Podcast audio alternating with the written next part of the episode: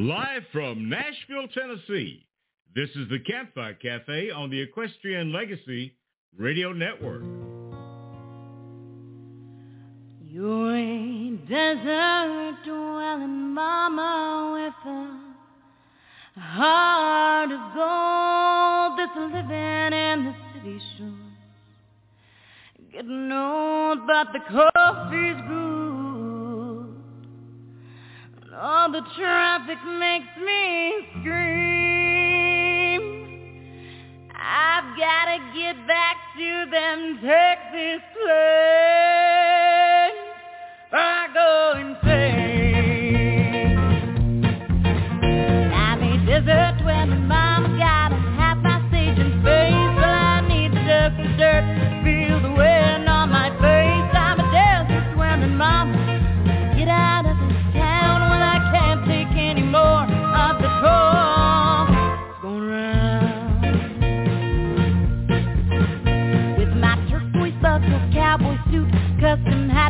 High heel drop Cadillac, smoke cigarettes and don't give a damn. Well, I'm Texas, tried and true, don't need a house, church, or a man.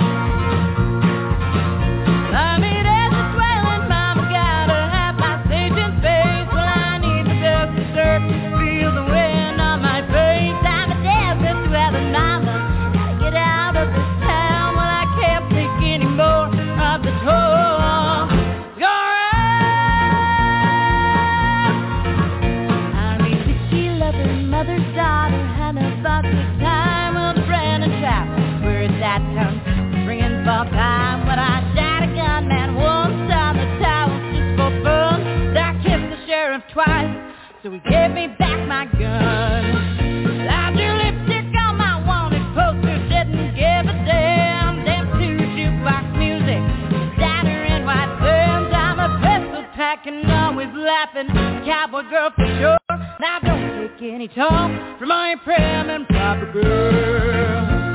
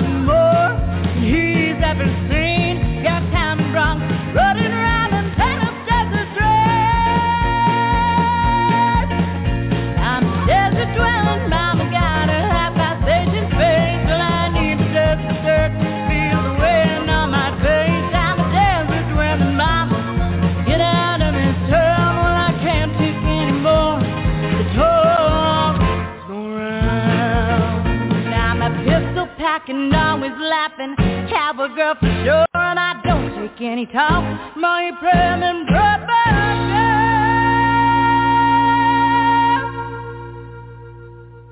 Well, that is a desert dwelling mama, Adrian Branham from Nashville, Tennessee. I'm your host, Gary Holt.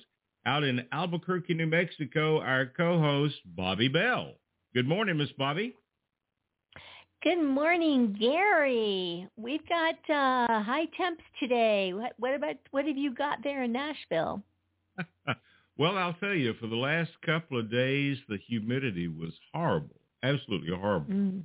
and uh, rain, and so we had rain that came through in parts of the mid-state last night, and it is a beautiful day, very little humidity to welcome everybody to Nashville and Music City for the CMA Fest for the first time in two years. So the town is Wow. hopping, and uh, music is everywhere, and it will be on this show as well. So let's just jump right in and tell folks who our first guests are today. The our first guests are Robin Dean Salmon and Afton Seekins Salmon. They are the powerhouse behind the duo Surrender Hill. And oh, are we in for some music? well, we're looking forward to talking with Robin and Afton.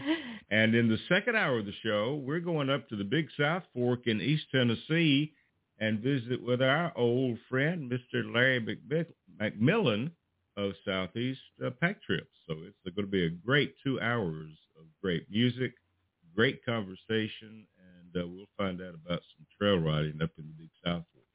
But right now, let's take a listen to a great song from our friend, Mr. Ryan Murphy. It's one called Heaven Knows. When we come back, we'll be talking with Surrender Hill today on the Campfire Cafe.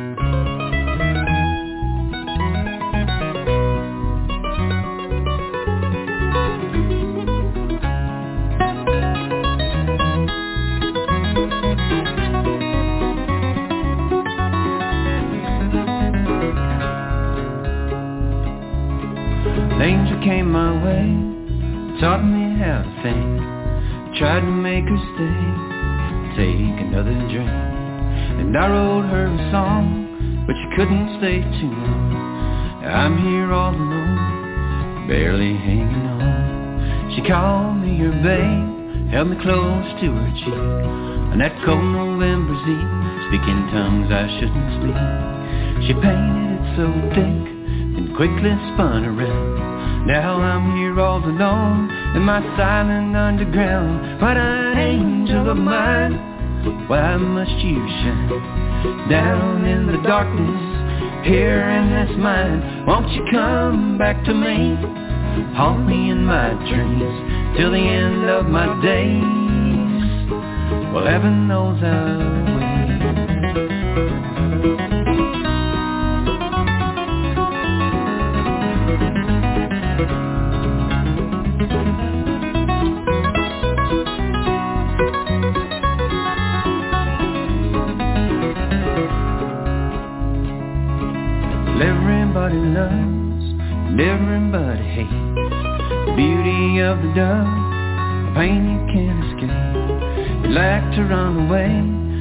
truth is we can't leave. And the pain we must face, what wasn't meant to be. Bright-eyed angel of mine, why must you shine and light up the darkness down in the mind? Won't you come back to me, haunt me in my dreams? till the end of my days. Well, heaven knows I'll wait. Bright-eyed angel of mine, why must you shine here in the darkness, down in this mine? Won't you come back to me, haunt me in my dreams till the end of my days? Heaven knows I'll wait.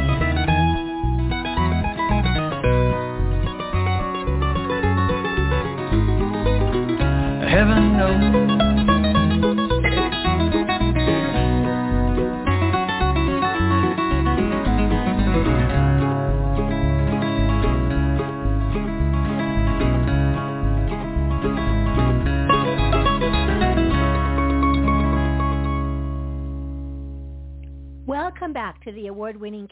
Cafe on the Equestrian Legacy Radio Network. If you're just joining us, that was Heaven Knows by Ryan Murphy and Michelle Barham. Gary and I recently received a brand new two CD album, Just Another Honky Tonk in a Quiet Western Town. And we were impressed with every song. The songwriting, musicality, and instrumentation of this duo, Surrender Hill, is so compelling. I was recently on the road for long days of travel and Surrender Hill provided hours of entertainment with thought-provoking songs from the hearts of two truth seekers, encouraging us to return to simpler values and openness. Here's a great quote from Strutter magazine that describes their sound so well elements of Americana, folk, country, and singer-songwriter, sounding like a perfect cross between Bruce Springsteen, Rodney Crowell, and Dolly Parton, both vocal, vocally and musically speaking. It all sounds very fresh and memorable with a nice variety due to the use of both male and female lead vocals as well as sharing them. Although there are countless similar releases and in the past we have seen many album releases in this style, Surrender Hill delivers high quality and should therefore not be ignored. Gary has created a terrific playlist and we are eager to meet Robin and Afton and learn more about their music. Please help me welcome to Campfire Cafe making their first appearance the founders, songwriters, and voices of Surrender Hill, Robin Dean Salmon and Afton Seekins Salmon. Welcome to Campfire Cafe. We're so excited. Thank you. So are we. Howdy, howdy. Hey, guys. Good morning to you. And you. Thank you very much. So I've got to ask, first of all, how did you uh-huh. come up with the name Surrender Hill? Mm-hmm. Well, so that all started with uh, when I was growing up in South Africa, um, where I, I, I was born there and lived there until I was 12.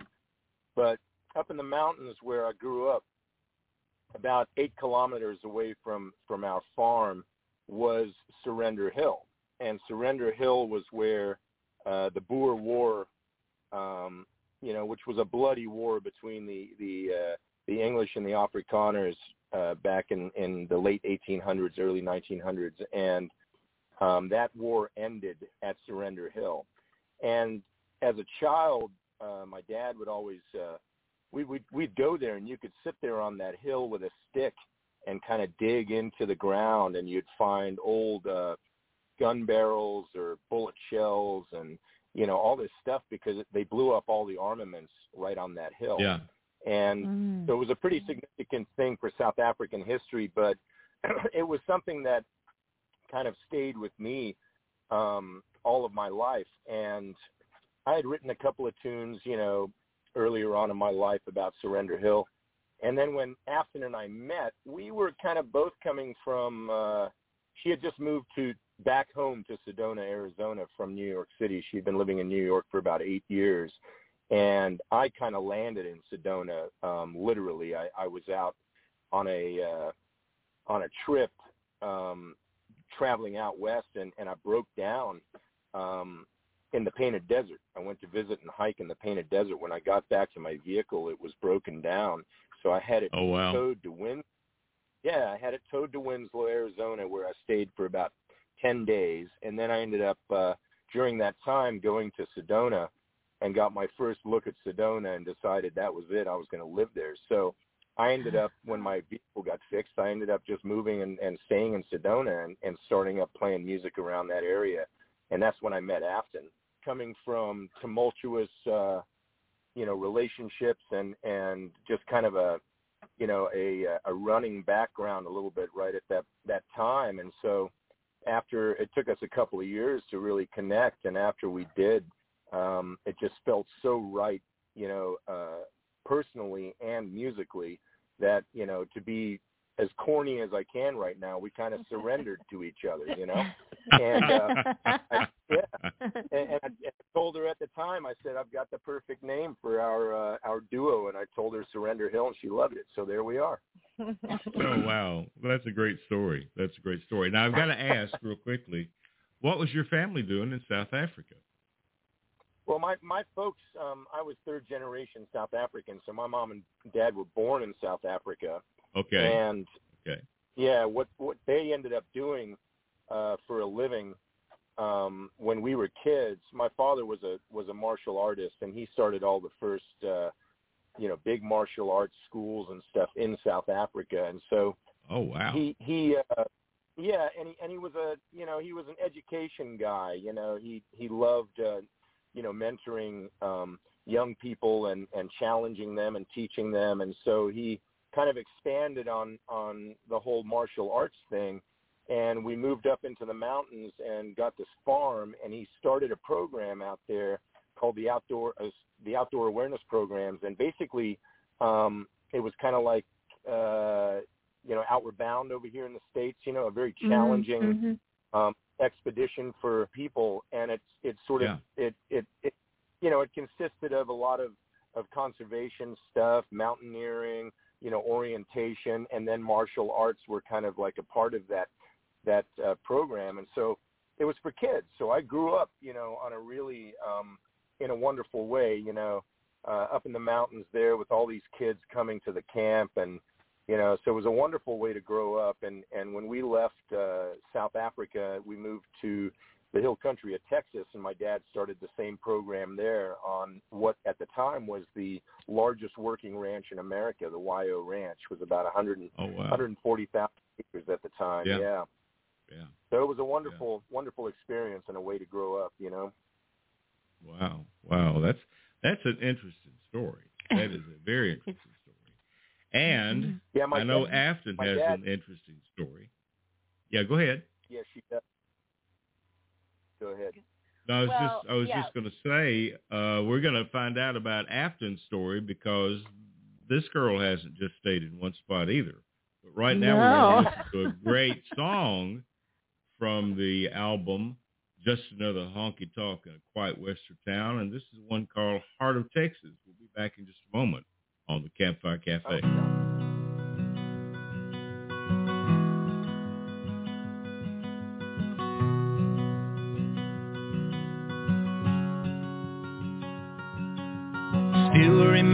the smell of the air. Feel it on my skin, that Texas dirt coming loose of the saddle in the old corral. Trying to teach a pony what he don't know how. And I'd slap the dust right off my chaps, screw my head back into my hat, get back on that pony and ride. Like freedom lives in the heart of Texas. Like freedom lives in the heart of Texas. Like in the heart of Texas, freedom lives in me.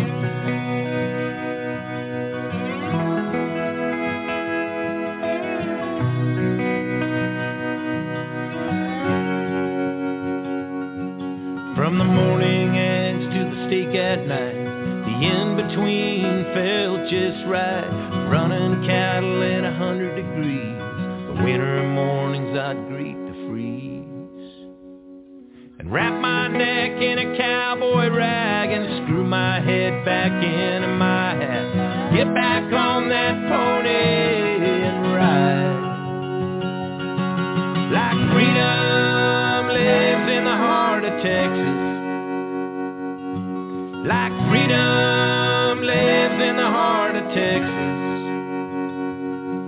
in the heart of Texas, freedom lives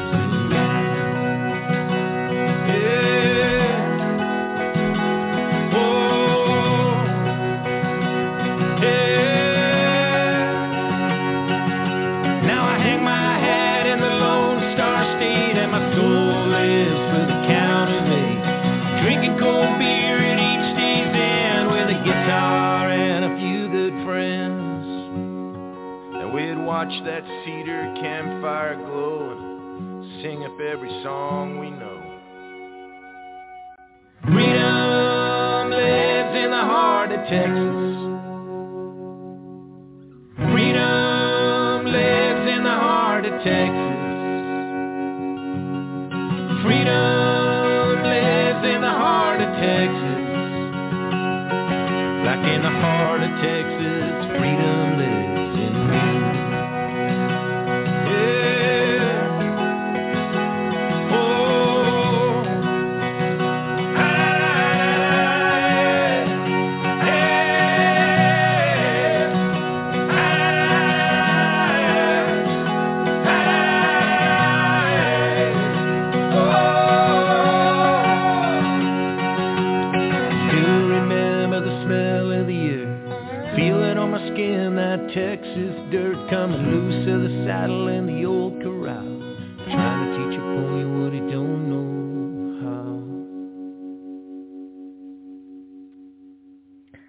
Heart of Texas, Surrender Hill. Now you know why I hit the play again button on the yes my CD player over and over again. we are so delighted to be speaking today with Robin Salmon and Afton Seekins Salmon, the uh, heart of um, Surrender Hill. Um, Afton, we want to now hear a little bit about your story because you have an amazing story as well. Um, tell us a little bit about your background, if you would. I uh, am originally from Homer, Alaska. I was born there, and when I was about five years old, my parents moved us to Arizona around Sedona. But we grew up because my dad was a fisherman, and most of my family did that. We would spend uh, summers in Alaska and winters in Arizona. And so it was an awesome way to grow up, just the extreme opposites of both of those things. But, um, wow. you know, my family, they're a big pioneer family. So, I mean, we lived, we would take boats across the bay and, you know, just, just for lunch to dig clams and cook them on the beach and stuff like that. You know, it was, it was a pretty awesome way to grow up. And I didn't mm-hmm. really value that at the time, I realized, but mm-hmm. now I'm so thankful that I, I got to experience all of that. Um, but then after, you know, I graduated from high school early, I was eager to go to college and I was pre-med at the time, but I realized in about my third year of college that I just really wasn't doing what I wanted to do. And um, so I moved back to Alaska for a year of isolation and figured out that I wanted to uh, become a dancer. And I, I I grew up dancing, and music has always been family. Lots of my family, lots of music in my family, and I've always been a dancer. And so I decided to just up and move to New York City and and take that leap. And it was the the scariest and best time of my life because I had never been. I just mm. packed up my bag, and my mom wouldn't let me go go alone, so she came with me the, for the first couple of weeks. and yeah, I, I'm I, to this now having a child. I don't know how she left me there all alone. and um yeah, and so I, you know, I was I trained as a dancer and then became a professional choreographer, and that was sort of my life for eight years in the city. And like I said, it was the best the best and hardest times of my life. It's a hard city to live in, um, and so I always, you know, I, I always kind of wrote poetry and things like that. Um, was my form of therapy, and I'd never played an instrument, but I always wanted to sing. And when I decided to move back to Arizona, um, it's that's when I picked up a guitar and and turned my poetry into songs. So wow, that's kind of where where it all started. Such yeah. A, such a fascinating wow. story with wow. both wow. of you. I mean, just yeah. so you could have been a you could have been a dancing and, doctor or something there. You could have been a dancing doctor. Doctor. Yeah. She meant yeah. by the way, she meant by the way that that that was the best time of her uh her life until Surrender Hill. Well, course. yes, yeah. of course. I Right. started to say up to that point. Yeah, up to a point. Yeah. Thanks. uh, gosh, that is so fascinating. Yeah. Well, you both are kind of free spirited people, so it was kind of a natural thing for you to get together. And uh, so you both were gigging at the time when you met. Yeah, Yeah. pretty much. Afton was uh so I I uh I met this this singer songwriter out in in um Arizona and just a phenomenal uh singer songwriter named PK Gregory and he uh really talented guy and he ended up playing bass in a band that I started out there and uh he was doing his own thing but then he had met Afton first and they started a duo together. He kind of mentored her in songwriting and and and uh performing, you know, singing and stuff. Um and they started a duo together called Stolen Boulevard. And I'd go out and listen to them every now and then and and they were really good, but when uh Afton and I uh she started coming out and singing a little bit with me and then one day we wrote a song together and after that I had to sit my buddy down and say, you know, sorry man, but there's a new sheriff in town, you know. That's your problem. Uh, you know. oh. The only way I could get her away from PK was to marry her, so you know, no, I'm joking. well, I Yeah, started to so say you came out well in that deal. Yeah, I'm telling you, well I did. The, the fascinating thing to me about you know this the songwriting process is with Afton is that we still um, we still play the very first song she ever wrote, and it's wow. it's a great song. Yeah, and we, we it's on one of our albums called Still Summer Sky, and uh, it's truly like a magnificently written song, um, top notch. You know, and and it's it always amazed me that. Um, you know, as for a first song from someone, it it kind of blew my mind because my first songs were not quite like that. You know, you know, most people's aren't. Most people. Yeah, aren't. you know. Like well, this right album out. is yeah, this album is great. It's a two album set, so it's uh it's just another honky tonk is the first CD, and the second one is a quiet western town, and this song is a quiet western town. You wrote all of the songs on the double album uh, CD that you have, except for just a couple of them. Tell us about Quiet Western Town.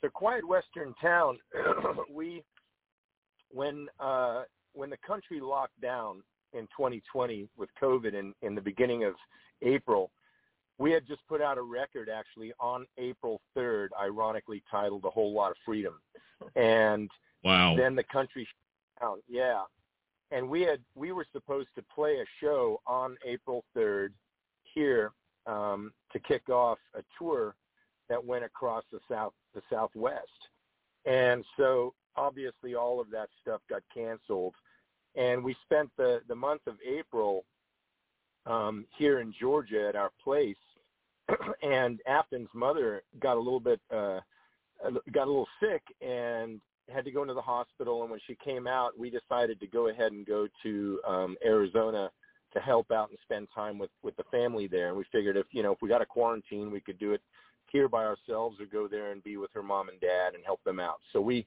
we yeah. went out there, and uh, we were lucky at that point to be able to do you know, Americana Highways and different kinds of uh, magazine outlets and everything started doing uh, live streams and everything, you know, and, and that really helped us out a lot. So we started doing live streaming shows from from Arizona.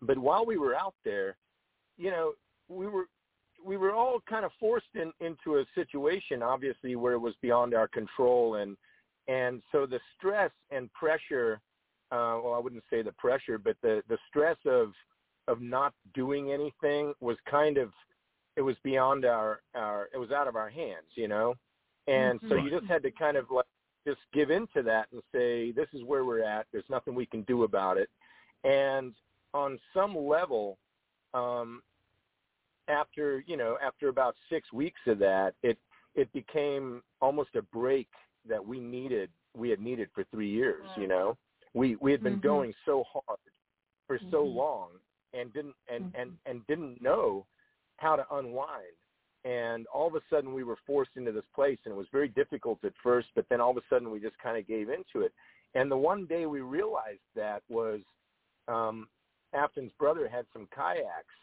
and so afton and i took two kayaks and we went down to the verde river in arizona and we jumped on the river and we were just kind of floating on the river and just looking up at the sky and through the peaceful. trees and it was peaceful and so relaxing and we were just mm-hmm. we were mm-hmm. it, we, it was the first time we unwound and we were laying there and we looked at each other and said man you know what is wrong with this life you know nothing you know being in this, this tiny little quiet western town of camp verde you know and just floating So on the river you know and we were like, this is amazing, you know. I said, you know, we just keep we go go go, and, and we we had this long conversation about it. And so funny about that is that about two days later, I got a call from a few venues in Texas, and uh, they said, hey, we're going to open up over Memorial Day weekend. Do you guys want to come and do your shows? And so I thought, hmm, okay, well, why not? You know, this will be a a reprieve here in this situation. So we did, and we went to Fredericksburg in the Hill Country, and we played a couple of shows. But while we were there, we had some downtime there as well, and uh, that's when we sat down and and uh, you know I said, you know, we need to we need to work on a song called Quiet Western Town about our conversation while we were floating on the river, and that's that's Oh, wow. exactly where that came. And we wrote it in Fredericksburg. Frederick's over there. Wow. Well, there were good things that came out of the pandemic. This is one of them. This is a quiet western town. We're talking with Robin and Afton Salmon today on the Campfire Cafe.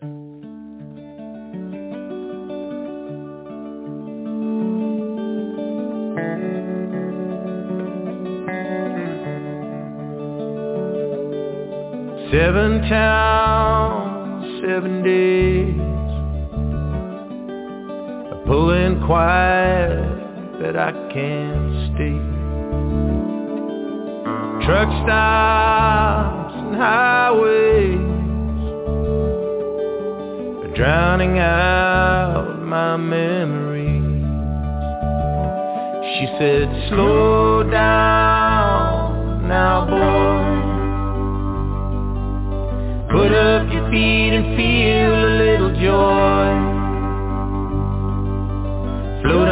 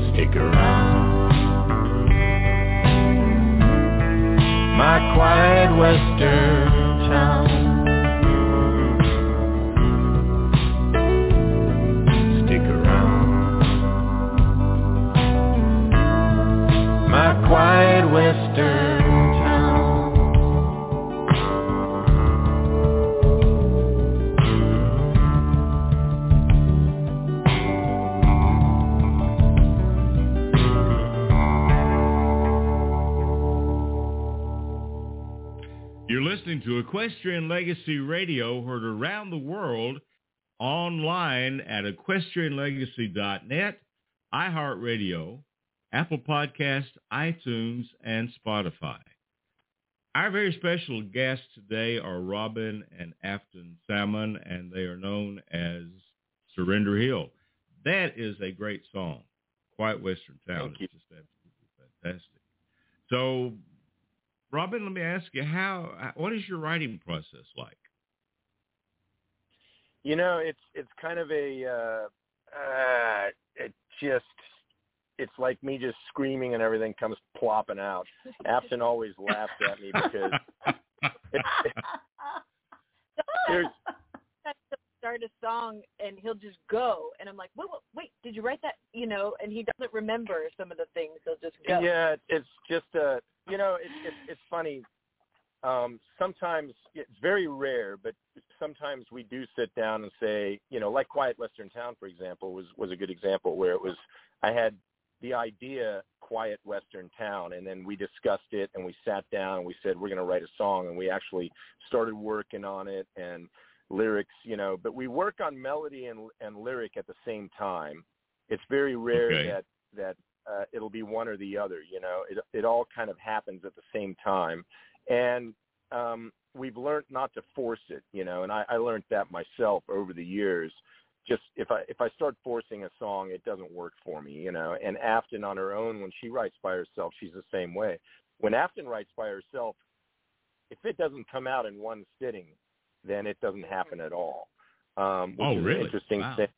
Yeah, and and so her songs, you know, they'll just come zipping out. But um, you know, my process definitely, I've, I've always got a guitar in my hand, and I sit there and I'll start um, working on a thread with a melody and a lyric working from that. And then usually uh, once I've got, you know, a, a verse and a chorus or a couple of verses and a chorus, um, I can let it be at that point and get start getting a little more objective about it. Um, I run, so running when I'm running, there's a lot of uh, those songs. That the latest song I'm working on will start going through my head, and I'll start working on Mm. on lyrics that way. Um, Wow. but you know, ever since Afton and I met, uh, anytime pretty much if I get rolling on a tune, by the time I get halfway through it, if she's not already there, I'll get her. And and she just has a great um you know, a great ear for uh what's going right and what's not, you know. She can she saves me so much time on my end cuz sometimes she'll ah, yeah, that's great, Robin, go make burgers for them, you know But, you know, it's, uh, it it really is. You know, Tom Petty, uh, who's just always been one of my go-to people. He, uh, you know, years ago I watched an interview with him, and and and he said that songs are flying through the air, and you have to just be you have to be open enough uh, and t- and just reach out and grab one. And you know that sounds silly, but it's absolutely true. I believe it a hundred percent. Um, there are days I can feel when uh, I just know that today I'm going to write a song. You know, I just I feel everything feels aligned. I feel open. I feel inspired, and uh, you can just reach out and grab a song. And and you know the the day after Tom Petty passed, um, you know we we Afton and I at our house, you know, we don't have uh like r- real-time television, you know. we we only yeah, have yeah. we only have like Netflix and and Hulu and we have the cheap Right. version of Hulu so we get everything tomorrow, you know. So when we watch we, yeah, we watched the news this morning, it's yesterday's news literally, you know. right. And so with Tom Petty passing, we didn't know um, until the day after. And when we heard that on the news that morning, um, you know, we we were all blown away. And and you know, our son Ren, Tom Petty's his favorite artist. You know, from when he was uh, in the womb until now. You know, and he, uh, you know, we all sat there, and I went and got a guitar, and and we. uh we banged out a song in, in literally about eight minutes called "Healing Song" that's on uh, our album before this one. But you know, it's it's songs like that. They just they just appear, you know, and it's a wonderful thing. Um, I lived in Nashville uh, for a number of years, you know, 2006 to nine, somewhere in there, and I was, you know, producing a lot of uh, of bands over in East Nashville, and did a fair amount of, of co-writing, but it it never um, it never really came easy to me until you know with Afton. Afton and I can co-write pretty well, but it really didn't it didn't work for me so well up there. You know, it's uh, Yeah, yeah. It, it, uh, the process the process felt felt kind of awkward and contrived to me at, at some times. I don't know. It was hard. Yeah. So do you uh, you uh, use the phone to record into, or do you write things down as you go along, or how do you do that? Yeah, I do. You know, that's the that's that's one one uh, good feature with the phones for sure. You know, that little Yeah. app you can just kind of sing into it or play into it, and definitely, you know, that's become huge. Um, especially as I've gotten older. You know, back in in uh, when I had my my band in New York City, um, it was interesting because the way I wrote songs there is I would walk in with the band and I would just start slamming into some kind of uh, chord guitar melody thing, and everybody would jump on, and then I'd just start spitting out words, and all of a sudden there would be a song or there wouldn't be, you know.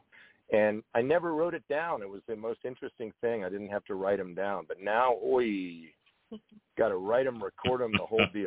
You know? uh, gosh. Afton, there is a beautiful song that we're going to get to right now called Sunshine and Silver Linings. So how did this song Yeah. come about? You did a beautiful job mhm. with this. Well, um, it, again, it was it was one that just kind of came out, but I um, I had honestly I'd had a conversation with my father, who is my favorite human in the world. He's amazing, but it was a somehow I let the stress get the better of me, and I didn't really handle the conversation as well as I had hoped, and I was Uh-huh. you know, afterwards just kind of upset with myself and and a little disappointed with how I handled it and so it kind of got me thinking about this you know, I've always had an image or an idea of the kind of person I wanted to be and as life goes on and you know becoming a, a wife and a mother especially the the stresses and the anxiety and worry around all of that it I've realized that I haven't uh, lived up to my expectations all the time, and um, it's it's been kind of hard to hold hold that expectation expectation. And so I realized that you know I'm not perfect, and it's okay because those that love me they they um, they forgive me for my my faults. But it's really just a song that's trying to bridge the gap between you know who who I am and who I would like to be, and that's you know of course changes every day, but that's kind of what that's about. It's a beautiful song. This is Sunshine and Silver Linings, and back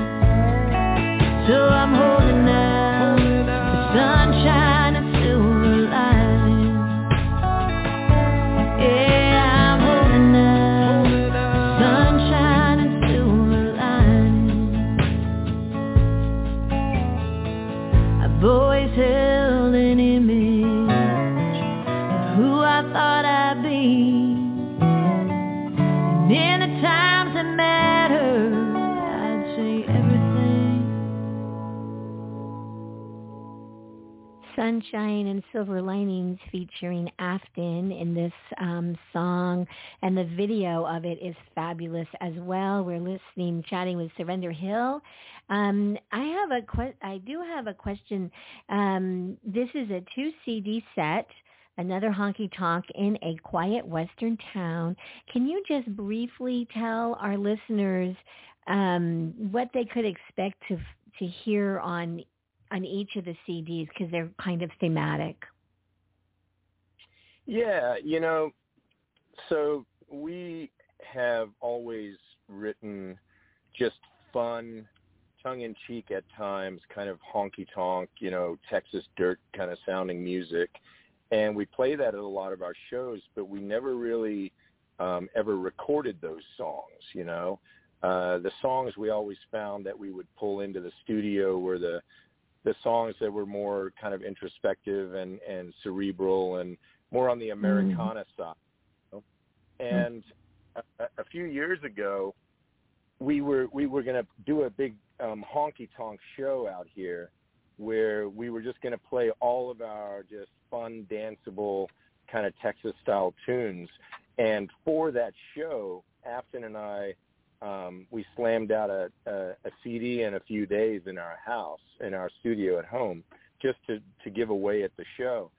And it turned out to be this really fun CD that everybody everybody just enjoyed it, and um, you know we we found ourselves listening to it and and and going, wow, you know that we need to you know do more with these kinds of songs that we write, and we called that CD Honky Tonk and there's a tune on it called Honky Tonk. So when the pandemic hit and we had all this time, we had been writing songs already for our, our next album that we were going to make. And then I said to Afton, I was like, why don't we make another, you know, honky tonk CD as well? And she said, well, what will we call it? I said, just another honky tonk. And so we, so we, we sat immediately for like I was like, man, that's a song in itself. So we sat down and wrote the song, just another honky tonk, and just had a ball doing it, you know. And um, so then we started thinking about our next album project as you know a combination of these two kind of styles of music that we really really adore. And as it as it got more in depth and the recording started getting you know deeper and deeper. And we, we started finding, wow, you know, we, we, we were just writing a ton on both sides of this thing. And I came up with the, what at the time I was like, man, I don't know how this is going to fly of an idea of why don't we do a two, two album set, you know, one of them will try and keep kind of on this theme and the other one will push towards the Americana side. And so that will, that's what we tried to do. Um, you know, we we wanted to keep, uh, you know, the honky tonk side.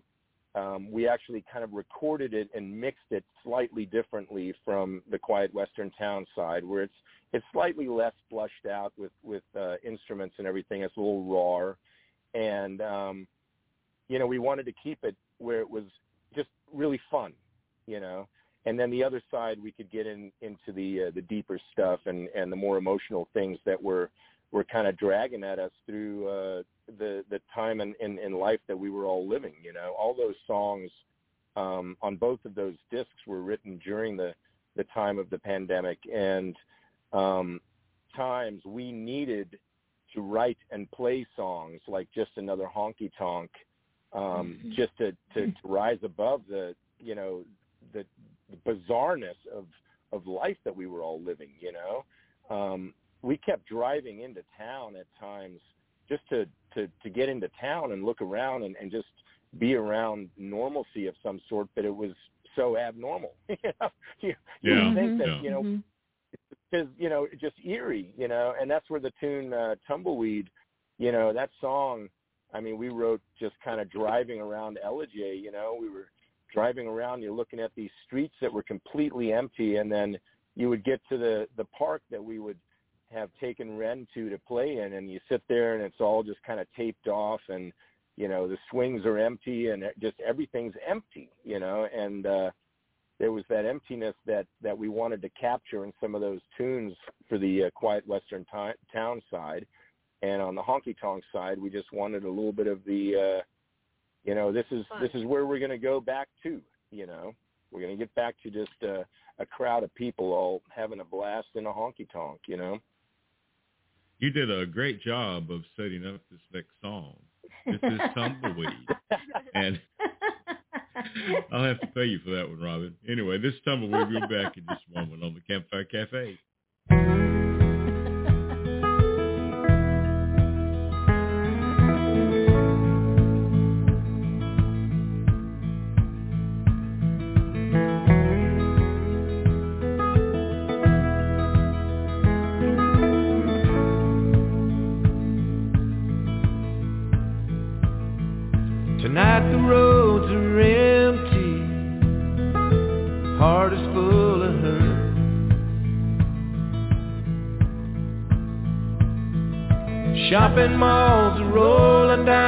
Doors, turning out the lights.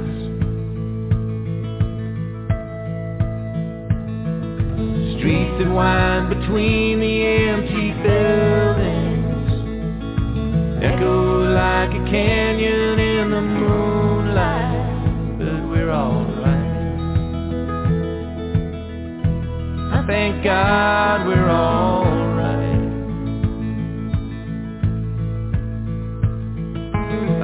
About good people in the river, drowning in the fight.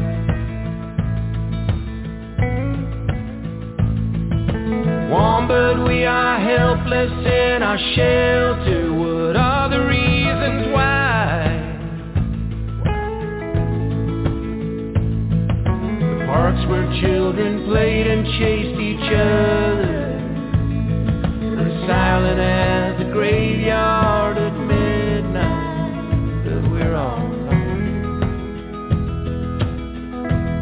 thank God we're alright. Yeah, we're alright. I thank God we're alright. I'm grateful for the life that we've been given. Hold my babies tight.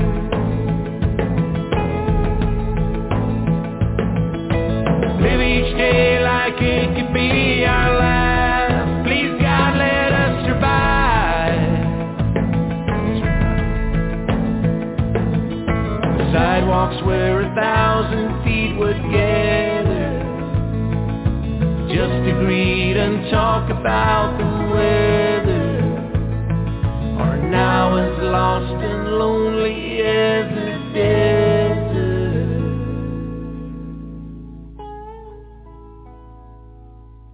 Tumbleweed.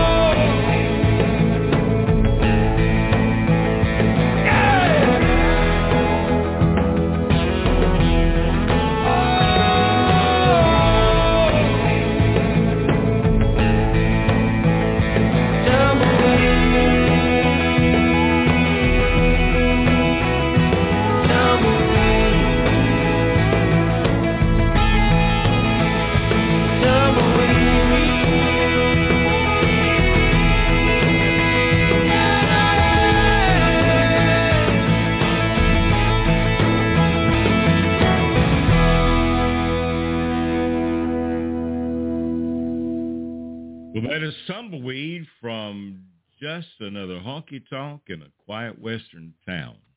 And one of the things that I love about what I do is meeting great people and sharing great music. And you two have just been great to have on the show today. Thank Wow, you. thank It's been a blast. Thank you very much. It has been so much fun. So, uh, Robin, tell us how we can find your website, buy your music, follow your tour schedule. Well, our music can be bought on, you know, iTunes or any any sort of online retailer, uh, downloaded, and um, you can also uh, get hard copies that way of the CD. And website www.surrenderhill.com, and we have um, links to the music and everything on there as well.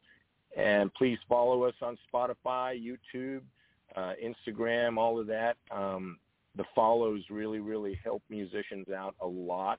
Um, it's wonderful to have people uh, like or listen to our, our, our music, but if they can follow us, that really makes a big difference. Well, you guys have absolutely been fantastic. I'm so glad, Robin, that you stole Afton away from that other guy. Oh. Too. well, anyway, loved having you on the show, and uh, we're going to have to have you guys back again. So it's just been a ton we of fun. love it. Appreciate thank you so you. much.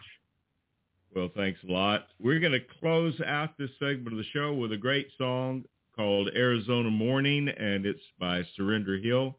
We'll be back in just a moment.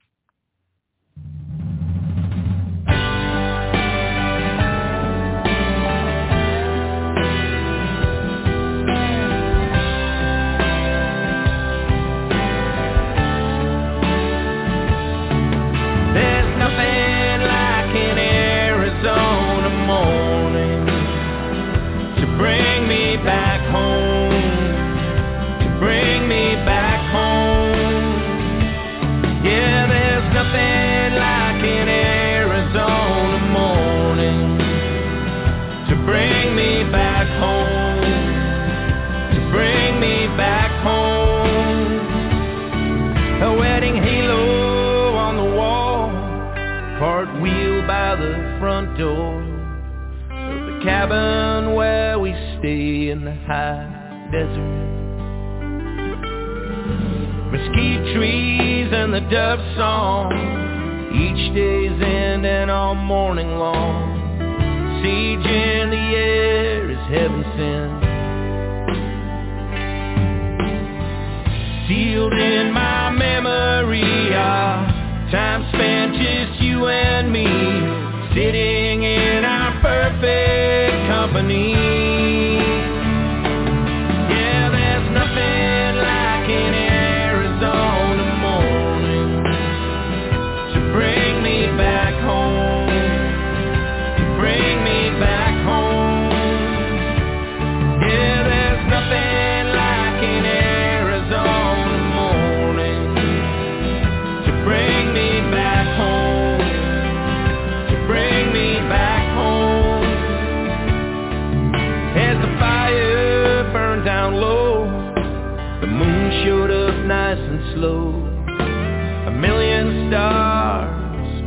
night sky.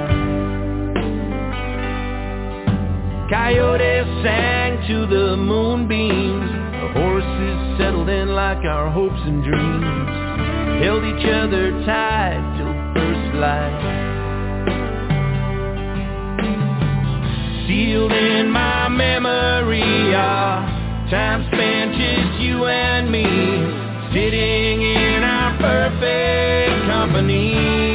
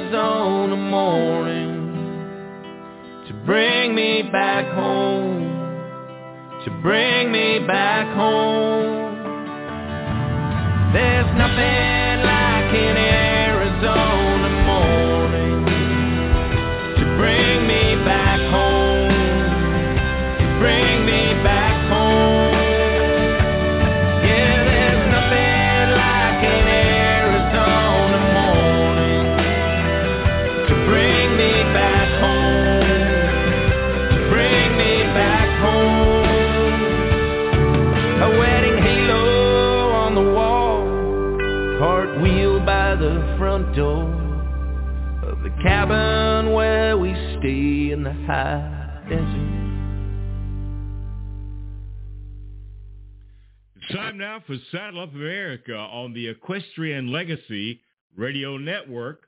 We'll be back in just a moment as we travel to the Big South Fork of East Tennessee.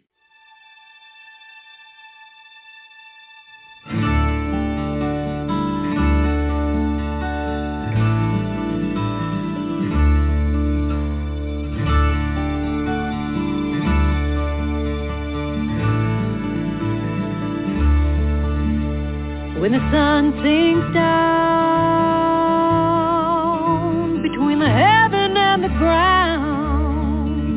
on these wide open places that I love. When I take a minute to feel the world and me in it, I think that heaven above. And I squint my eyes at tears of surprise And I stop and let myself feel small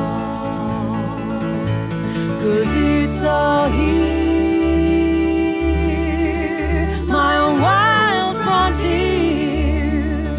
Aren't we all pioneers after all? Aren't we all pioneers after all?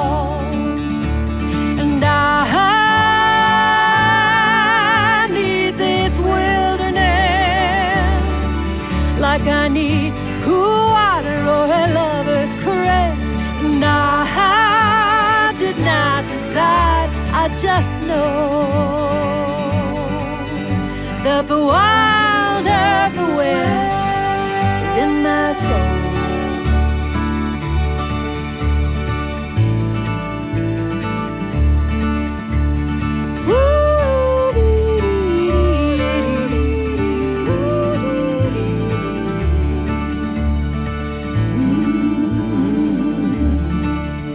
There are those out there that need just air. And the wild western wind calls their name in a land that's free. This is where I choose to be. There's no better place than nowhere. There's no better place than nowhere.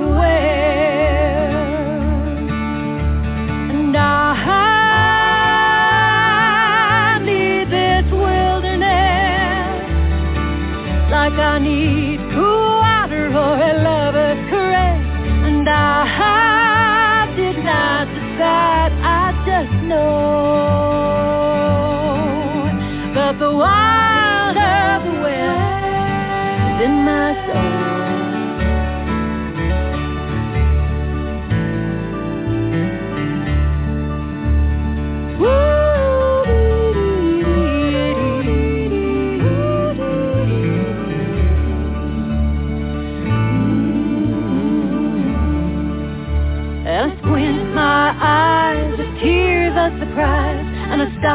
let myself feel small.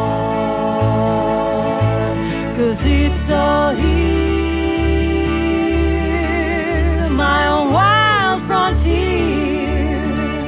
Aren't we all pioneers after all? Yes, we're all pioneers after all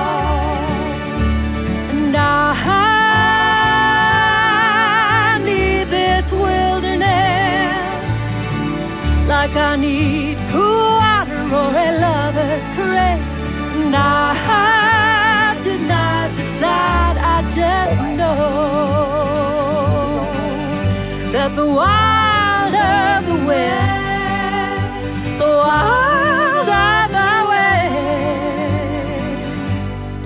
is in my soul.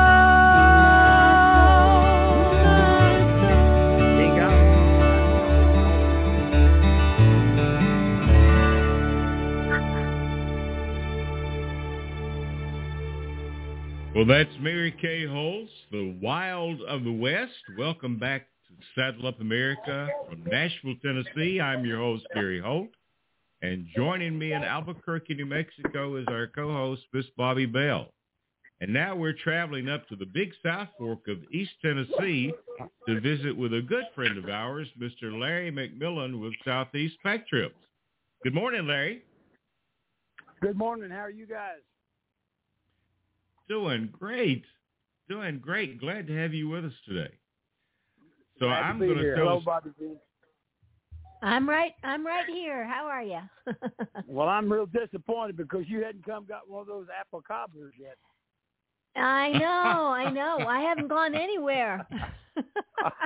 well, Oh, you come up here and see me. I guess. So I've got to tell our audience out there that uh, Larry's a good friend. And when Mary Kay and I got married in October of 2020, uh, our destination after the wedding was to the Big South Fork to go trail riding with Larry McMillan. And he took us out on a great trail ride and Mary Kay's first experience on a Tennessee walking horse. So you know what she said when we got through riding, Larry? What's that? She said, I got to have one of. So thank you very much. Thank you very much. Uh, anyway. Well, you're celebrating 35 years, aren't you, with the Southeast Pack Trips?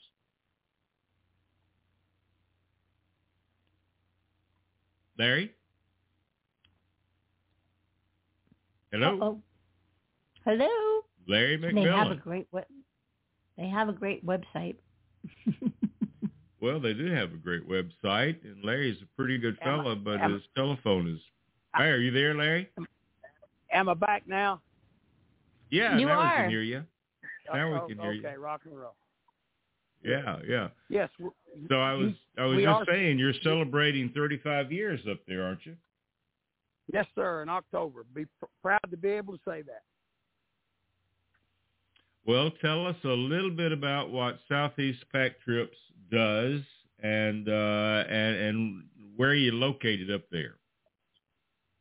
Well, the most important thing up here is the Big South Fork National River and Recreation Area. If it wasn't for the park, I, Southeast Pack Trips would have never even existed. And so the main thing here that's we, we all have because it's a national park, but is 125,000 acres or 300 miles of horse trails here at the Big South Fork. And I was lucky enough to come up here in the mid 80s and find it, and people were foolish enough to start paying me to take them on these three and four day trips back in the back country on pack mule trips and uh, but we do custom rides via horseback here at the park. We've been in business for 35 years, like you said. Uh, but if it wasn't for the park, we would we would have just come here and rode like everybody else. And the Big South Fork is such a special place, just like you all when you came up after your wedding. You, I don't even think we saw anybody that day on that ride. But this place is just a great place to ride a horse and it's just a uh, southeast pack. A whole lot of milk coming up here all these years riding these horses on these trails. But it's been a great. But Well, the Big been a South Fork, in my opinion, is probably the finest riding destination in the southeastern part of the United States, and and the trails up there are just magnificent.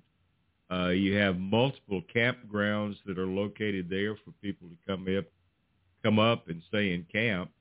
But uh, but the trails are really what make the thing so special, I think. And as you said, I don't believe we saw anybody until we got down to Cherry Creek uh, on that entire ride that day. So well, that's that's what's special here. We we're located right in the heart of the eastern half of the United States. We're about ten to twelve hours from two thirds of the population of the United States. That might have changed a little in the last two or three years, but Uh, we are the second largest network of public horse trails east of the Mississippi River. Uh, there's 450 miles of hiking trails here at the park, 300 horse trails. 150 miles of that 300 miles is no accessible by vehicle. Uh, we we are not crowded. We never have been. Uh, we had 900 and some visitors uh, one year oh, back before the last recession, back in the early, that's been 16 years ago. We climbed back a little, but year before last, we only had 780,000. So it's still kind of a, a well-known, or not a well-known secret, but a secret. It's been called the Yellowstone of the East. Uh, you can get here and get away from everybody. We're located right here at the end of the Appalachian Mountains, and we are literally in the middle of nowhere, and that's what makes it special because it's, and there's no commercialization here. Uh, bring what you need with you. Uh, there's not a whole lot of uh, infrastructure up here as far as what people are used to, except a whole lot of trail riding. I tell people there's about five weeks worth of riding. If you came up here at any one time, you better have a real good horse. But uh, you could ride up here for over a month and, still not see it all. And that's what's special about it: the lack of people and the amount of trails that we do have. Well, the trails are gorgeous. The scenery is gorgeous, and uh, you know, my wife is from Utah, and it's kind of pretty out there. But she has just grown to love Tennessee and all the green that we have. But the but the views in the Big South Fork are just absolutely amazing. And uh, tell us a little bit about what people can see when they come up there, because it's not just trail riding, but it's kind of spectacular trail riding, isn't it? Yes, sir. The Big South Fork uh, is very unique, and there's only a handful of uh, uh, national parks in the country that have all of it uh, with what we call the uh, the river, the hiking, the bicycle, and the horse trails. Uh, a lot of national parks have the the three, but they don't have the river, and so it's one of the, the Cumberland River. It's the Big South Fork of the Cumberland River. It flows predominantly north, one of the six rivers in the world that do that. Uh, this is all natural flow down below when it dumps into the Cumberland River. Uh, our Cumberland Lake, it becomes part of the Cumberland River, and it's all man controlled after that. Uh, we have 13 overlooks here in the park. The Eastern Central Time Zone kind of divides the park into a, a fourth and three fourths, three fourths being in the eastern. Uh, we do encompass two states. Uh, about a fourth of the park is in Kentucky, uh, three fourths in Tennessee, uh, we boundary up against Daniel Boone National Forest on the north side, uh, 1.2 million acres. We're adjacent on the west side, Pickett State Park, 16,000 acres. So we're unique in the remote wilderness that we have between the Daniel Boone National Forest, Big South Fork, and then Pickett State Park. Uh, there's fishing that there's literally fish here, Gary, that have never seen an artificial lure. I mean, you don't oh, wow. people overlook people overlook some of the gems. And on the north end of the park, uh, in Rock Creek, which is in Kentucky, uh, uh, the Tennessee or Kentucky Wildlife Department stocks it with twenty some thousand trout a year. Uh, it's unknown to a lot of people. It's Kentucky's premier trout stream. That is in the Big South Fork also. So it's a hidden gem, really. Uh, there's so much outdoor activity up here. I can't even do it all. I found it in 1975 canoeing the river. That's what brought me here and it's expanded into the biggest part of my life. I almost get teared up when I say those things. Big South Fork was made for me. The rest of it, you just get to visit.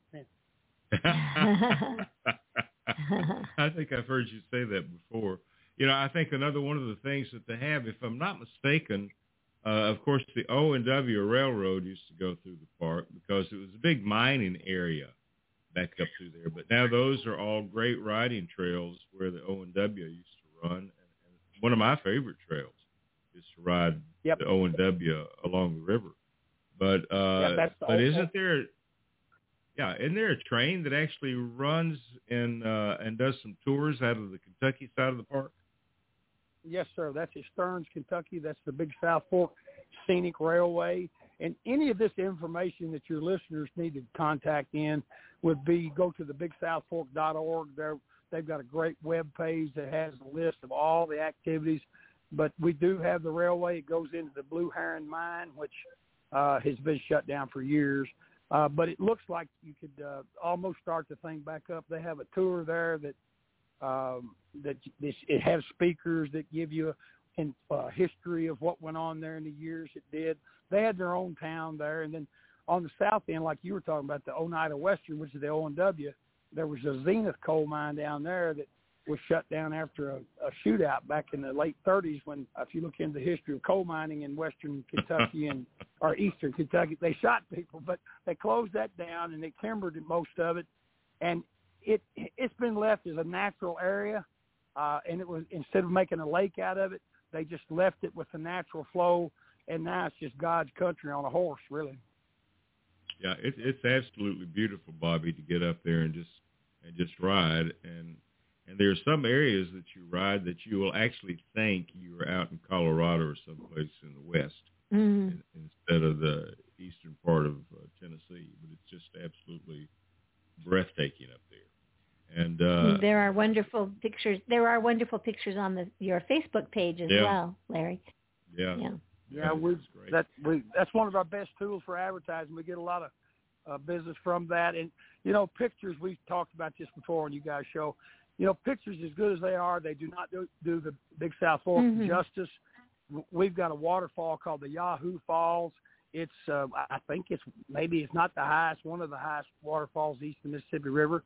It's on the very north end of the, park, so there's a whole lot to do here, but just a, not a lot of visitors and uh, back again, I think that's what makes it so special. There's so many. They're promoting rock climbing and off-trail hiking. Uh, they're GPSing and, and uh, waypointing these overhangs and rock formations and stuff. So they're trying to bring notoriety to it because it's such a natural area, and uh, that's what's special about it. Mm-hmm. Well, and it's Mhm. one of the few places that have these natural arches that you don't find until you get out out in the west, like like in Utah. But you can find those those arches uh, right there in the Big South Fork in Tennessee, and we have a cave or two, don't we? We do that. We've got a cave or two. And you, you mentioned the Twin Arches. There's a set of Twin Arches here that's the second highest in the United States.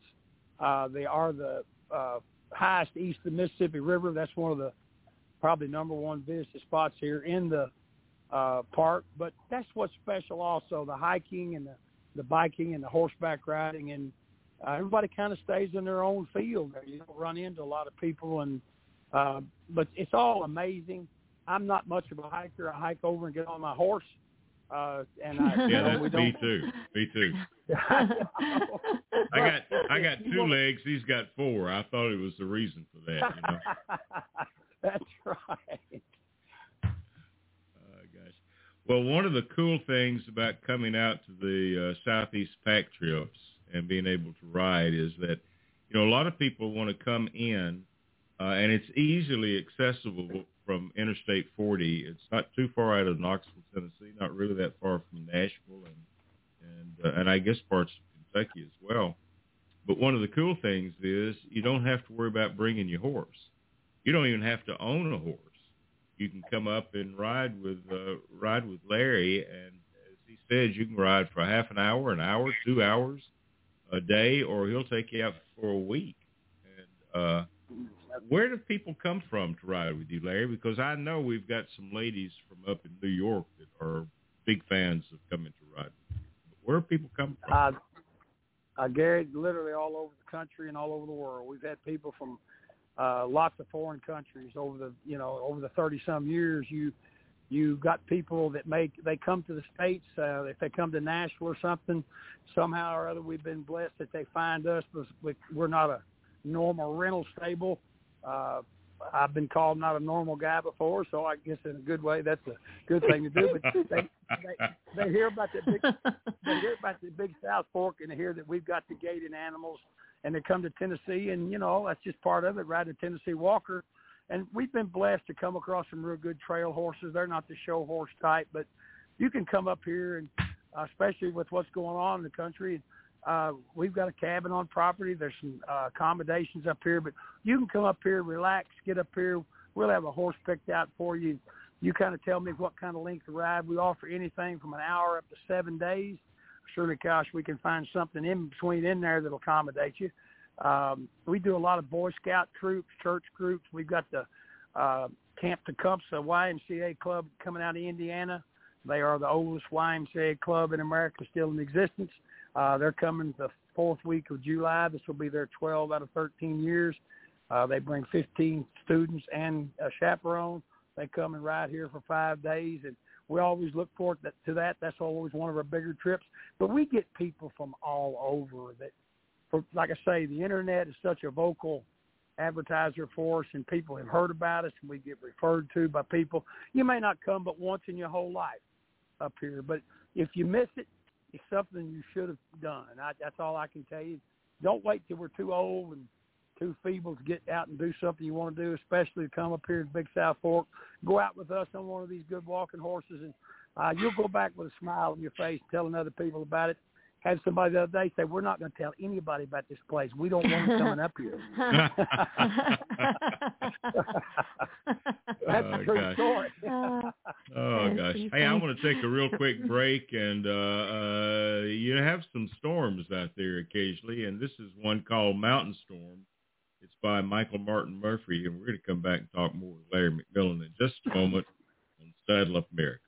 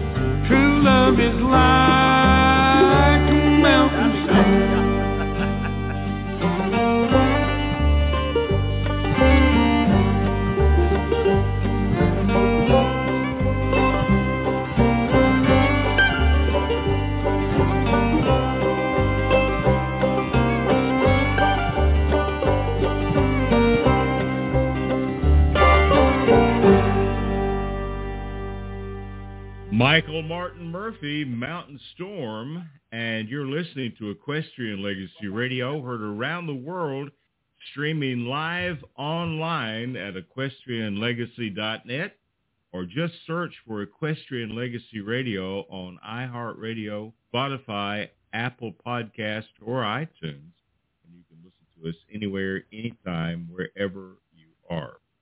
Well, we're talking with our good friend, Mr. Larry McMillan, and he does some special things at Southeast Pack Trips. And Larry, tell us a little bit about some of this customization and some special things that you do. Well, uh, when we first came up here years ago, we started riding just my brothers and friends and things. We had quarter horses at that time, and uh, we kept getting lost.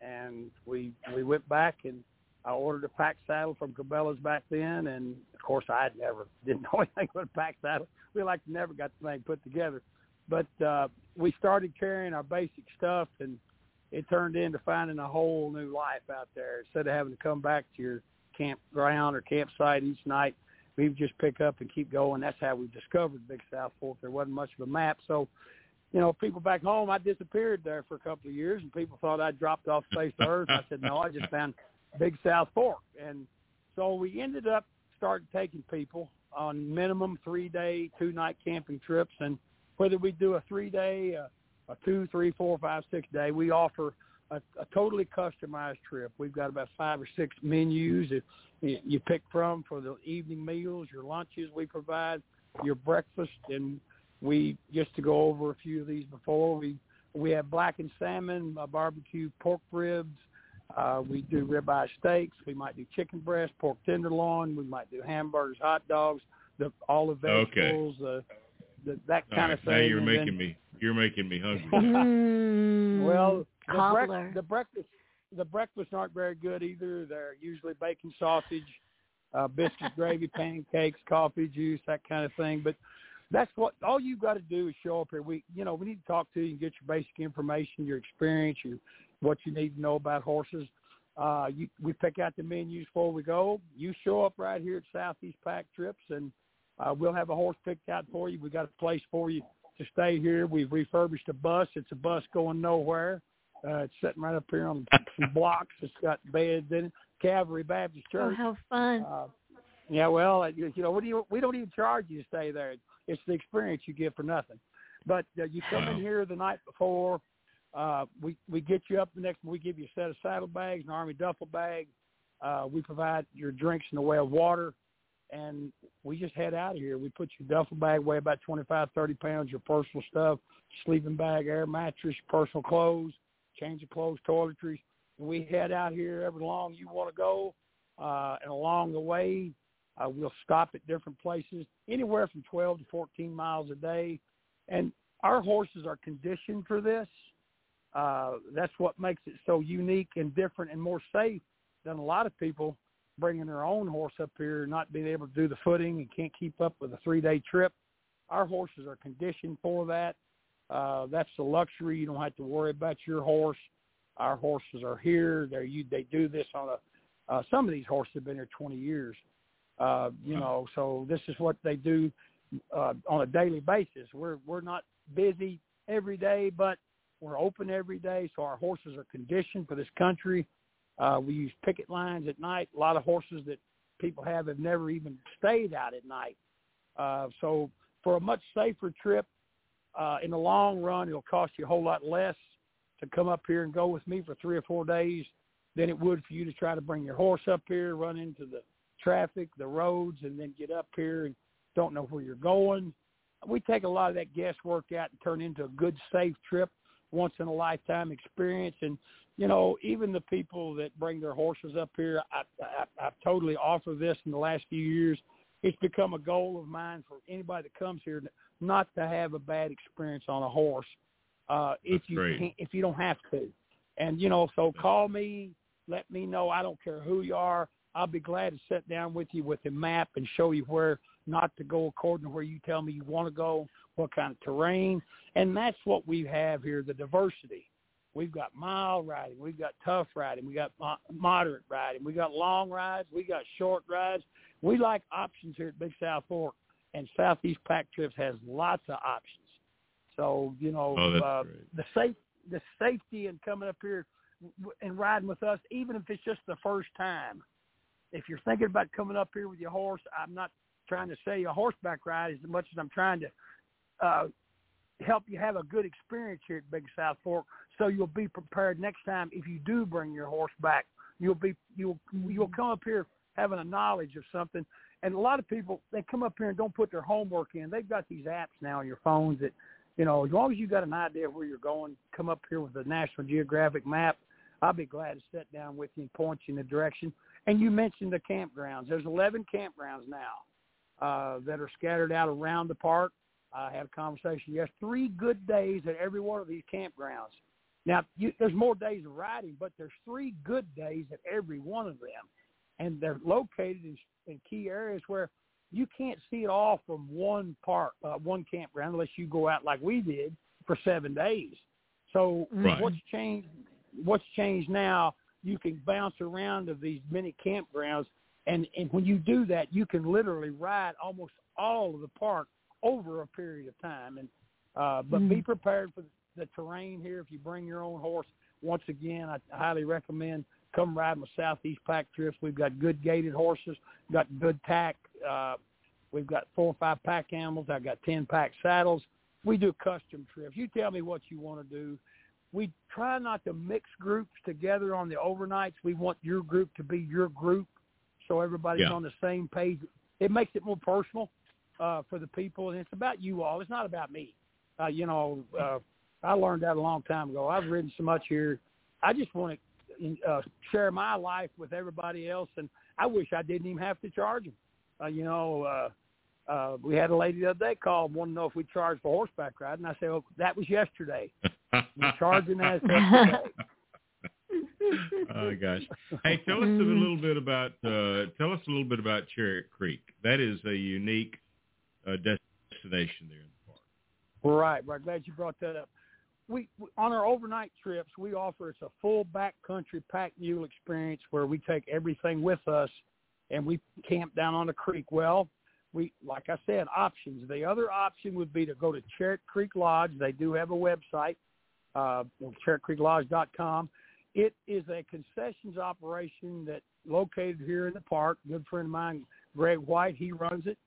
Uh, we just got back from a three-day trip in there just over the weekend. And uh, what they offer, uh, they have no electricity, but they do have showers, uh, bathrooms. They've got some cabins. They've even turned four stalls in down at the horse barn into uh, living quarters. Uh, two have bunk beds, two have double beds. Uh, they have propane heat down there. Uh, you can't reach it by vehicle. If you're a user, you can hike into it, bicycle, or ride a horse into it. Uh, they've got some nice stalls, round pens. We've got some picket lines down there. But you go down there, you take your own clothes, uh, your toiletries, your towel, and then they full they uh, full service is what we call it. They provide you the evening meal, a bed that night with bed linens, and then breakfast the next morning. And we can do two day trips. We can do a one day trip, leave you there. You hike top the hill, your car's there. But that's it's uh, the oldest buildings in the whole United States National Park Service is still being utilized. There's three main buildings right there. Um, there's there was a telephone down there at one time. There's never been electricity. Uh, it's spring water. This goes through our own purification system. I've heard elk bugle, wild hog. There's deer. There's turkey. There's mountain lion. In fact, they just introduced a mountain lion here just a couple of months ago here on the Cumberland Really? Plateau. Uh, I guess we needed them. I don't know. But we got 'em. But bear, we have bear there. Yeah, bear there. we have bear. There was one. The lady went to the restroom Sunday, and she came right here on my property. And she came down. She said, "You know you have a bear, don't you?" And I'm looking, "Yeah, yeah." sure enough, we looked up, and the horses were going crazy. And then three days ago, he was up here playing in a field next to us. There was a lady stopped and got a video of him. He looked like Yogi. He was just in boo boo. He was having a big time. Oh, yeah, there's a lot of not a, well, there's not a not a lot of wildlife because we are such a remote area, but you'll see wildlife here that you don't see Tennessee unless you go to the Smokies. So Right. it's a it's a and the I was mentioning at Charit Creek it was well, we were labeled one of the top ten places in the country to do the star watching because of the lack of man-made light. And down there Yeah. on, a, on, a, on a clear night, Charit Creek, there's a field there that you can go out there and you can all you feel like you're in heaven uh, and you can reach up and touch it, and it is heaven. Uh, and like I say, God made it for me. The rest of you just get to visit. Oh, gosh. one of the one of the cool things about Charit Creek Lodge is the fact that there is no electricity. There are no phones. Uh, they do have solar power for the bathhouse, so you do have hot water and, and showers and that type of thing. But Right. they serve excellent, excellent meals down there. I mean, it's just like they're they're still they're still using my uh, cobbler recipe. A cup, a still cup. using this cobbler recipe. Oh gosh. but it, it is it is a cool destination, and uh, and it's a must see if you're going to the Big South. Well, Larry Well, that- McMillan, you are so much fun to have on the show, and I wish you got excited and enthused about the Big South. Well, you know, uh, the only thing people are missing is coming up here and seeing it, and I enjoy showing it to people. It belongs to all of us, and I've been very blessed. I don't take it for granted being here all these years. Uh, it's my second nature to be here. It's my life, and I love sharing it with your listeners. And I wish they could all come, just not all at once. Not all at once. No, please don't do that. Please don't do that. Right. Tell people how they can reach you if they want to come to the Big South Fork and experience one of the best trail rides they've ever experienced. Well, for sure, Facebook. You can go to Larry McMillan Facebook. You can go to Southeast Pack Trips Facebook. You can also go to southeastpacktrips.com. I've been told, and I think we do have a great web page. Uh, there's lots of information on there, but there's a lot of information that's not on the web page because of the customized rides that we do. Uh, you could come up with some general questions like you could at other outfitting places, but uh, this place we're so different. Uh, we are the only outfitter east of Mississippi River that does offer the overnight fully packed mule trip. So with that being said, the best thing to do is call 931-879-2260. We are located just inside the central time zone. We are open seven days a week.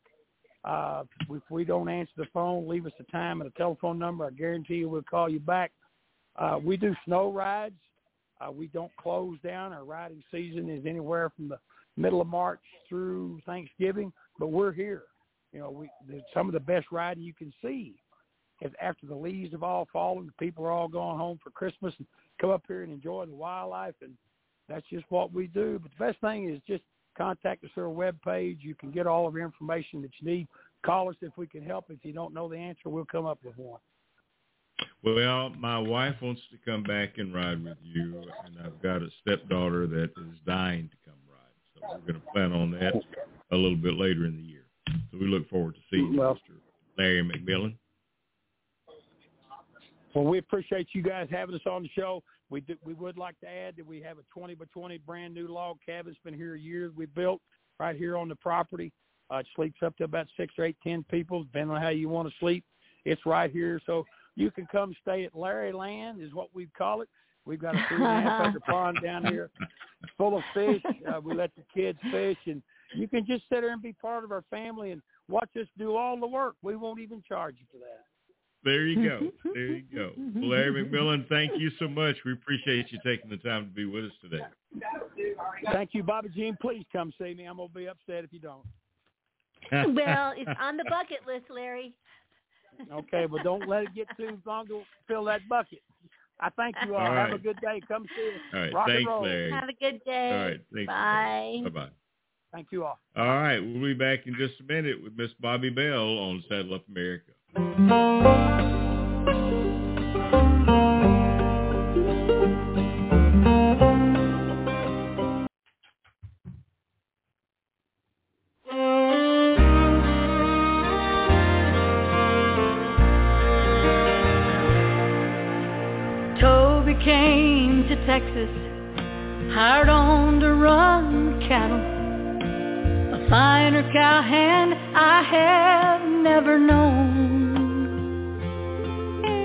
But how he loved to tell us that the country didn't suit him. And there was nothing about Texas could compare with his sweet home, he'd say. If you think that sky's blue, then you ought to see Wyoming on a clear September morning. Why it's blue deeper than the sea. Someday going back there at the end of all my roaming. I'll turn this pony loose and never leave. Yeah, you ought to see Wyoming. Yes, sirree.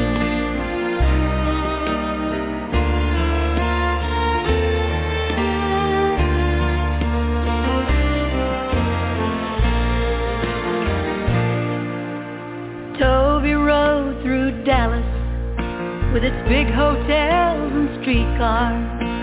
He said it's fine, but it ain't no Cheyenne. And down toward San Antonio, through the rolling hills and valleys, old Toby shook his head, and we heard that tale again. If you think them hills is tall, well, you ought to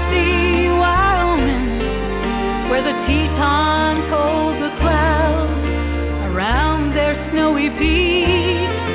Someday I'm going back there at the end of all my roaming. I'll turn this pony and never leave. Boys, you ought to see Wyoming. Yes, sirree.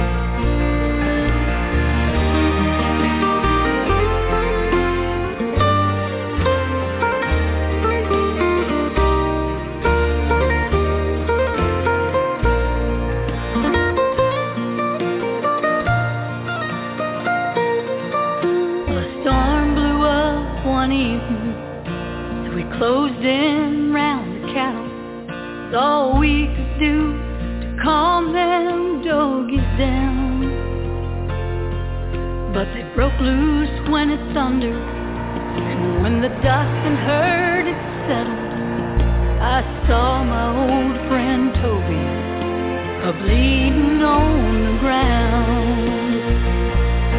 Boys, don't that sky look blue? You reckon it's Wyoming? I see the lupins and the paintbrush blooming in a field of green. Cause I'm tired of roaming. Just turn my pony loose and let me be. Think I see Wyoming, yes. Boys, I think I see.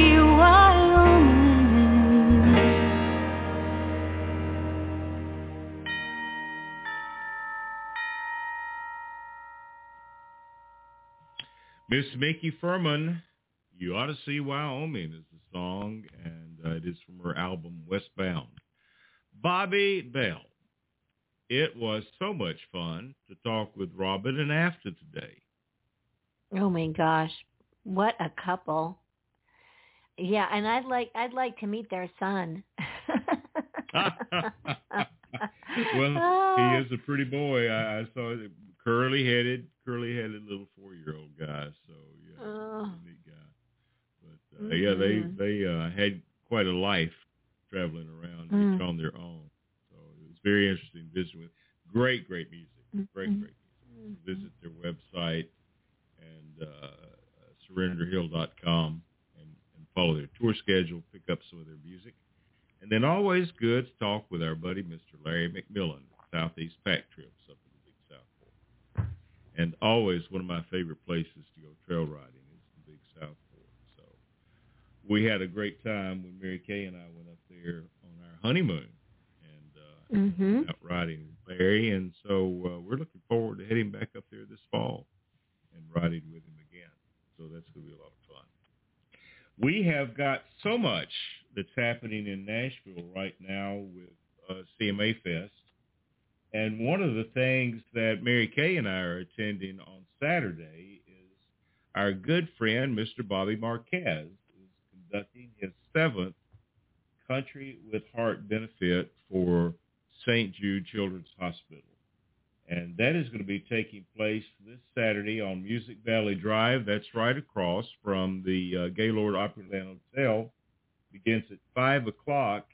And uh, hang on, Bobbi, I'm going to just tell you a few of the folks that are going to be there if I can if I can find this real quickly. You've never heard of any of these people. John Berry, Oh.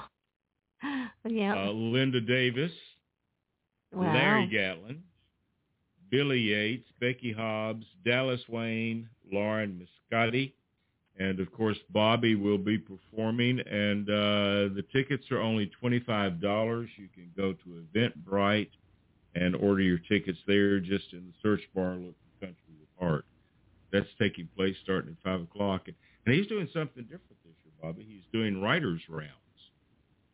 Oh. And so, so the first writers round will con- consist of John Berry, Linda Davis, and Larry Gatlin, and uh, and that should be a hoot. That should be a whole lot of fun. So uh, we're looking forward to showing up for Bobby's event, uh, Country with Heart, and uh, and and so that's going to be on Saturday night. And then there there are so many different things that are happening all week long. Uh, Riders in the Sky just finished a performance last night to raise money for Vanderbilt Children's Hospital at Third and Lindsley, and uh, and I just noticed that uh, Ranger Doug and some of the guys are going to be out at uh, uh, the Western Music Festival this year. So that's going to be fun. Yes, Ranger. Yes, Ranger Doug will actually be doing a presentation. He will be. So, and I would be Mhm. surprised if some of the other guys aren't there as well. So that's going to be a lot of fun. But um, Rendezvous 2022 is coming up September the 29th through October the 1st.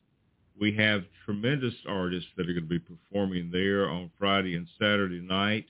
We have Craig Cameron's Extreme Cowboy Race that's coming back on Saturday, and uh, and 125 miles of trails to get out and ride. And, and hopefully there are going to be a lot of vendors there for fun shopping. And one day Bobbi Bell will make a Rendezvous back here in Tennessee. what do you think? Oh, you know, I gotta love your optimism. I'm as optimistic about that as you showing up in the big South Fork to ride. you never know. You never know. Oh, we could gosh. surprise you. you could surprise me, but anyway, it's gonna be it's gonna be a lot of fun. Well, what kind of news do you have for out west, real quickly? Well, we'll just say um, uh, go to outwestshop.com and you'll find just about anything and everything you could be looking for and use coupon code RADIO and you'll receive uh, $10 off a purchase of $75 or more and we ship free anywhere in the United States if your purchase is $98 or more. And just go check us out. All right, and use radio, radio, radio to get your discounts on that as well. So anyway, well, it has been a lot of fun today. Next week we have Mr. Mike Blakely that's going to be joining us, and he has a brand new CD. So we're looking forward to talking with Mike. I think it's been a couple of years. It has, and he's going to be in Albuquerque doing a house concert that I just signed up for last night. He's going to be here June Well, 30th. cool. Cool. Mike's a great Yeah. guy, and so we're going to enjoy visiting with him and sharing his great music. And uh, any kind of closing thoughts that you want to leave us with today? I do. It's hocus focus. What you think about is what you attract. So fill your mind with peace, love, joy, and strength, and your life will reflect what you're thinking of. Very good. Very good closing thought today. Well, we're going to close the show today with uh, Mr. Wylie in the Wild West. It's one called Road to Narvacan. And we remind you that you can listen to this show and uh, over 700 other ones by visiting iHeartRadio, Spotify, Apple Podcasts, iTunes, and of course our website at equestrianlegacy.net. And if you're looking on those podcasts that I just mentioned, then just in the search bar, put in Equestrian Legacy Radio, and we'll pop right up. But anyway, Bobbi, we'll see you next week on the radio. See you next week.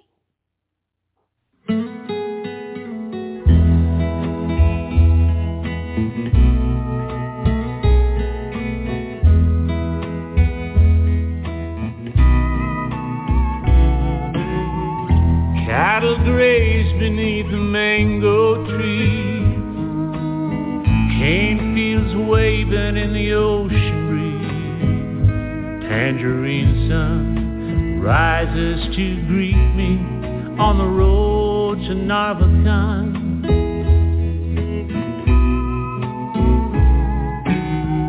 Across the oceans I've come to see the raven angel who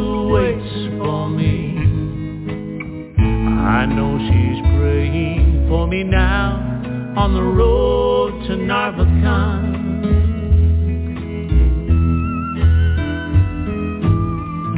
Love has taken me to this strange place, unexpected and unknown.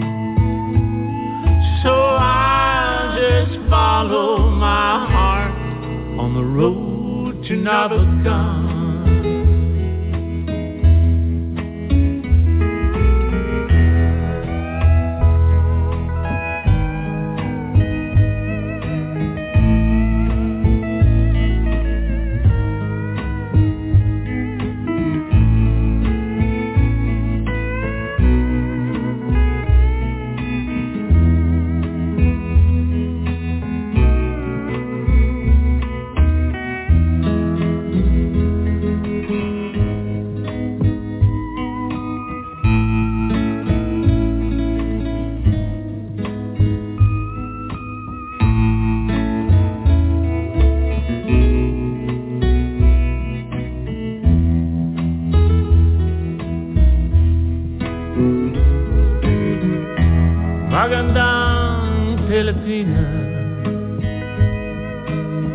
Mahal na mahal I can feel her getting closer on the road to Narvacan